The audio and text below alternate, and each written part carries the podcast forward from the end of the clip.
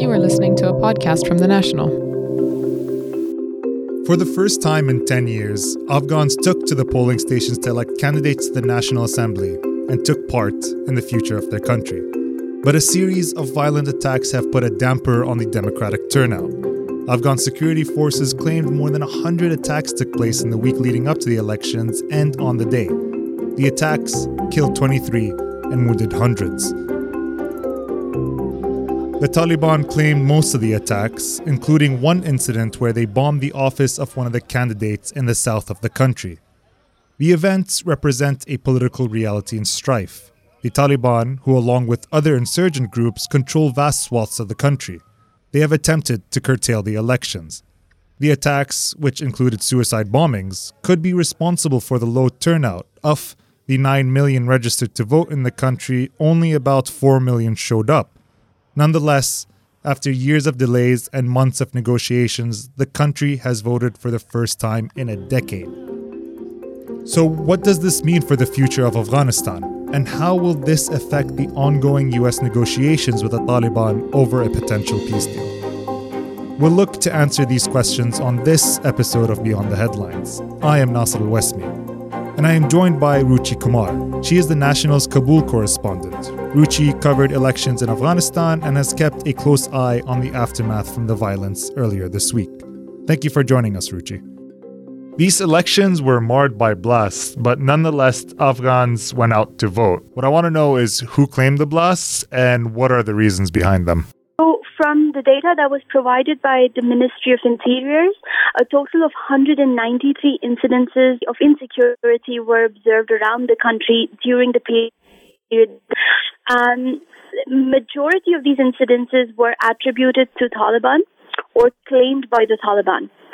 Um, however, there were a few incidences in which um, local, uh, you know, uh, power holders were involved, where they tried to influence uh, uh who influence the local parliamentary candidates. Taliban, on their own part, uh, you know, claim to have conducted over 400 operations. However, uh, more often than not, the Taliban data is inaccurate and, you know, very exaggerated for, for their own benefit. Why are the Taliban conducting these attacks? I mean, is that is that part of their uh, protest against the democratic process, or is it something else? Um, so, in their uh, in their statement when they boycotted the elections, uh, they called it bogus. They called it a sham. They called it controlled by foreign influences. Um, they believe that it's not an Afghan-owned or Afghan-led process, but um, in in my opinion, I feel like um, it basically uh, the parliamentary election is as um, Afghan owned as anything else can be. Like because um, you can you can see this by the number of Afghans that came out to vote, the number of Afghans who stood in lines for hours and hours despite technical difficulties, despite insecurities. So it was very evident that if there's one thing that the Afghans want to control 100%, it's their own parliament. So whether or not they have control over other um, uh, other arms of, of the government, whether whether or not they have control over the security situation, Afghans as as a whole people were were determined to make sure that the parliament represents them, that they have you know it's it's entirely owned by them, and I feel that. Um, threatens the Taliban more than anything because uh, they are well the Taliban is currently in talks with the US administration. The Taliban did uh, respond positively to peace talks initiated by uh, the Afghan government you know when they agreed to the ceasefire earlier this year. So the Taliban is showing signs of, of giving in or you know at least giving into a negotiation. But when they do get into an actual negotiation in the future, they will want Afghans on their side, or at least partially, um, they will want the Afghans to be in favor of them. And I guess they they feel that you know by uh, the democratic process by having a parliament that is uh, that does not represent them. I, I feel they uh, they probably feel threatened because um, another uh, significant fact of this um, of, of these elections was the number of candidates that were the youth. They were not your old mujahideen fighters. They were not your old uh, politicians and warlords. Uh, like I don't have exact data, but from what I've heard, a majority of the candidates, like more than 60% of the candidates, were under the age of 40, which means a majority of the candidates had lived their lives or had grown with the war. So the war is, is nearly 40 years old, and these candidates grew alongside the war. So their realities are very different than the ones who fought the war. And, and I guess that also, to some extent, threatens the Taliban. Regardless of their leaning, without the Taliban, what chance of success will these elections have? How will the results even matter if a part of the population is clearly against them? Ahead of the elections, we all speculated that there would be a lot more violence coming from the Taliban and also coming from other insurgent groups like ISIS, which is which is relatively new in this region. Um, there was also fear that the local power uh, brokers, uh, you know, the local influencers um, in in the regions might try to control it. But surprisingly, that uh, violence was far less. You know, mo- most of the violence that happened was attributed to the Taliban, which means the Taliban was the biggest hurdle in the security, um, in in the eventual security to uh, for conducting the elections. So, if it wasn't for the Taliban, I feel like the elections could have been a far more bigger success. Um, apart from the insecurity, one of the issues that I, one of the major hurdles was the technical issues that they faced. Um, you know, they introduced new biometric systems to make sure that fraud was was to a minimum. Um, but then the people who were taught how to um, operate these biometric systems were unable to get to the, the polling stations on time, or in some cases, they were unable to get to the polling stations at all because of the insecurity. But um, largely, I feel like if it wasn't for the Taliban, the elections would have been a far bigger success. Uh, because one of the number of uh, number of Afghans that come came out in you know in support to vote, um, number of Afghans who registered to vote was also significant. This, despite the fact that the Taliban had been uh, discouraging or threatening or, or creating hurdles, you know, months ago, uh, not allowing people to, to register. They attacked and targeted several registration uh, centers. And despite all that, a significant number of Afghans did register, close to 9 million. And a significant number of them did come out and vote. And there are still many who did not get the opportunity to vote. Like, you know, I've actually spoken to a few Afghans who stood in line, um, but they were not able to. Some had to go away because of the security. Uh, even though elections were extended by a whole day, they were, un- you know, when they went back to, you know, the second day, they were still not able to cast their vote. So there were a lot of logistical and technical issues. There was, there was a lot of security issues, but still, you know, more than 50% of, of who, or roughly 50% of, of the Afghans that registered did get to vote. And that that's basically a testament that you know if it wasn't for the Taliban, this could have been a much bigger success. Ruchi, you mentioned earlier that there were more than a hundred attacks. What do yes. these blasts say about the security capacity in Afghanistan, considering that there were some fifty-four thousand police on duty? Yeah, yeah. Uh, the security you know, I mean, it's it's easy for me to say at this point that security could have been better managed. Um, there could have been, you know, there were some incidences where um, where we heard reports from from the north where where the Taliban had blocked entire villages, not allowing, you know, uh, Afghans to come out. Like they basically took the entire village hostage, not allowing them to vote, or kidnapped uh, election workers, or um, conducted attacks on some major checkposts. So, you know, the entire highways were blocked.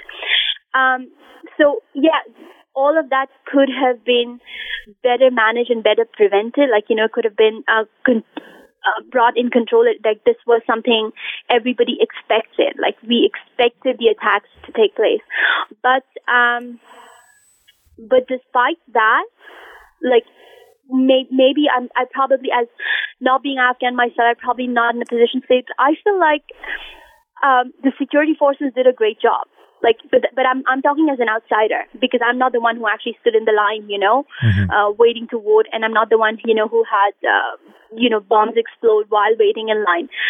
Uh, but like from what I see as an outsider, I actually expected a lot more incidences, and I expected a lot more incidences even coming from uh, ISIS or coming from you know local parties like local warlords. But considering that a lot of that was uh, um, was stopped before it could happen. Like there was a lot of activity that had been happening. There are a lot of updates that came in ahead of the elections, like in the weeks ahead of the elections, where the forces managed to curtail a lot of the insurgency, or not a lot, maybe some of the insurgency. So I feel like um, to some extent it was uh, it was it was in, remarkable, if not impressive. It was it was something noteworthy. Going back to something you said earlier, I want to know where are the peace negotiations now with the Taliban? We know that the US was in talks with the Taliban in the weeks leading up to the election. Mm-hmm. But what do the attacks from this week mean for the future of peace talks? Um, so the attacks, uh, the most significant attack from this week that you know could impact the future of the peace talks is the one in Kandahar, which actually incidentally uh, affected uh, elections there. Kandahar province will, uh, the elections in Kandahar province have been postponed by a week, so they will be taking place in a few days. Um, but uh, the attack that took place in Kandahar is uh, it was very significant because one, it took place in the presence of uh, U.S. commanders uh, who were injured. Um, it took place. Uh, it killed uh, General Razik, who is known to be a strongman in Kandahar, who is who has been credited, despite being accused of human rights violation, he has been credited to keeping the South, the entire South, safe, or keeping the the Taliban in check in the South. Um, this will change a lot of things in the South because his death means that uh, because he used to micromanage a lot of the security details in the South, which basically means that his death will will give the Taliban a leverage in, in Kandahar, in, in southern provinces and Helmand and Uruzgan. I mean, that we'll have to wait and see, but that that is a bit that's a bit of a scary thought. But the second uh, reason is that the fact that there were there was a U.S. commander present, there were U.S. soldiers injured in in this attack, could uh, impact the peace talks because right now the peace talks are happening between the the Taliban and the U.S. The Afghan government's involvement is very is to the minimum. Few days before that, the Taliban said that they were willing to have peace talks. You know, they they did meet uh, Americans and they were willing to have more peace talks. You know, like more negotiations with the Americans, and and that was a promising sign. But you know, when this attack happened, they claimed it and they did admit that they that the U.S. commander was among their targets, which basically changes the narrative because on one hand they're they're offering to negotiate, on the other hand they're trying to inflict violence and gain a leverage in in some sorts. For now, the State Department or basically the embassies have said that they will that this does not impact the peace talks, but I suspect it will. Uh, I suspect that this will change how the Americans move forward because if it's going to, you know, threaten their interests, I, I think they will have to reconsider a lot of things before before they get into the next round of uh, negotiations or next round of you know um, talks with with the Taliban. Another factor that might be used to gain leverage from the American side. Uh, NATO reported that there's an increase in uh, U.S. troops in the country, despite the previous American administration's efforts to claim that they were trying to pull out. How does that affect yeah the Taliban? How does that affect the peace negotiations? If, I mean, that sign might be interpreted as a preparation for more aggression or perhaps to just yeah. muscle the Taliban into surrendering somehow when the announcement was made that there would be more troops on ground eventually, or you know, around this year, um, that was one of the questions that was raised uh, to General Nicholson when he was here, and basically what he explained was that while they are conducting talks and while they are open to, you know, the Afghan government and the U.S. administration talking to the Taliban, they want to keep the the pressure on the Taliban, you know, ongoing simultaneously. They want to keep the Taliban in check because um, the negotiations will not be along the lines. And this is this is my assumption that the negotiation will not be along the lines where uh, the Taliban make demands and and those are met. It will be more of a two-way process. So, to to make sure that they have the leverage, uh, it was important for like militarily, strategically, it was important for the Afghan forces and for the NATO forces to continue applying pressure to Taliban strongholds so that um, they have the upper hand when the talks eventually happen. And then going back to the elections, aside from the blasts, were the elections fair and transparent, or were there any concerns raised? There were quite a few concerns raised. There is a there's in fact a body for uh, monitoring uh, electoral uh, complaints, complaints coming out of the elections, and they documented quite a few complaints of. Um, you know, lack of transparency, lack of, you know, where the observers were not allowed, the independent observers were not allowed inside the uh, polling booths to to take reports. Um, and they did, they were on a whole, the the complaints commission was not very happy with the way uh, elections were executed. But these complaints are right now. This is just like an overview. They've just given us an overview of what they've witnessed. Um, as the counting begins and as the results are being announced, I feel like more complaints will come forward. There will be more concerns of transparency. There'll be more concerns of, you know, uh, fraud. But so far, the problems seem more logistic, like to me. Uh, one other concern was uh, I the the minorities. Uh, many of the minorities felt uh, that they were discriminated against because they were not allowed to vote in a lot of the centers. Um, this includes uh, the Kuchis, the nomads, um, in a very um, in a very shocking, like one of the posts, the the one of the candidates, one of the leading candidates for the Kuchi, the nomads, she herself could not cast her vote despite you know going to several the to, to the polling booth several times because uh, the arrangement for the nomads to their because they are a minority, uh, the arrangements were not made. So the candidate herself could not cast her vote, and she reported of several incidences from around the country where other, you know, nomad communities came out, but either their names were not on the list or, you know, the the ballot papers that were required for nomads to cast the votes were not available, and you know, issues like that. So there were a lot of these. Um, concerns and, and I don't know how the election commission plans to uh, approach them or rectify them. Um, but these will aggravate further. And finally, we're just a few days out from the vote, but are there any early signs from the elections? There, there are no. Uh, there's no data available. There are no details provided as of now. There are a few candidates who've claimed to, you know, be leading based on, you know, initial counts. But um, um, but like there is no, and I feel like most of the data will be available once Kandahar goes to vote. So once everything is complete, probably that's when the counting will begin, and you know the the date. So maybe a week or so we should have a clearer idea. In a week or so, we should also know what the issues are. We should we will find out if there were there are any major claims to fraud, if there are any major claims to lack of transparency. All of that will become clear in about a week.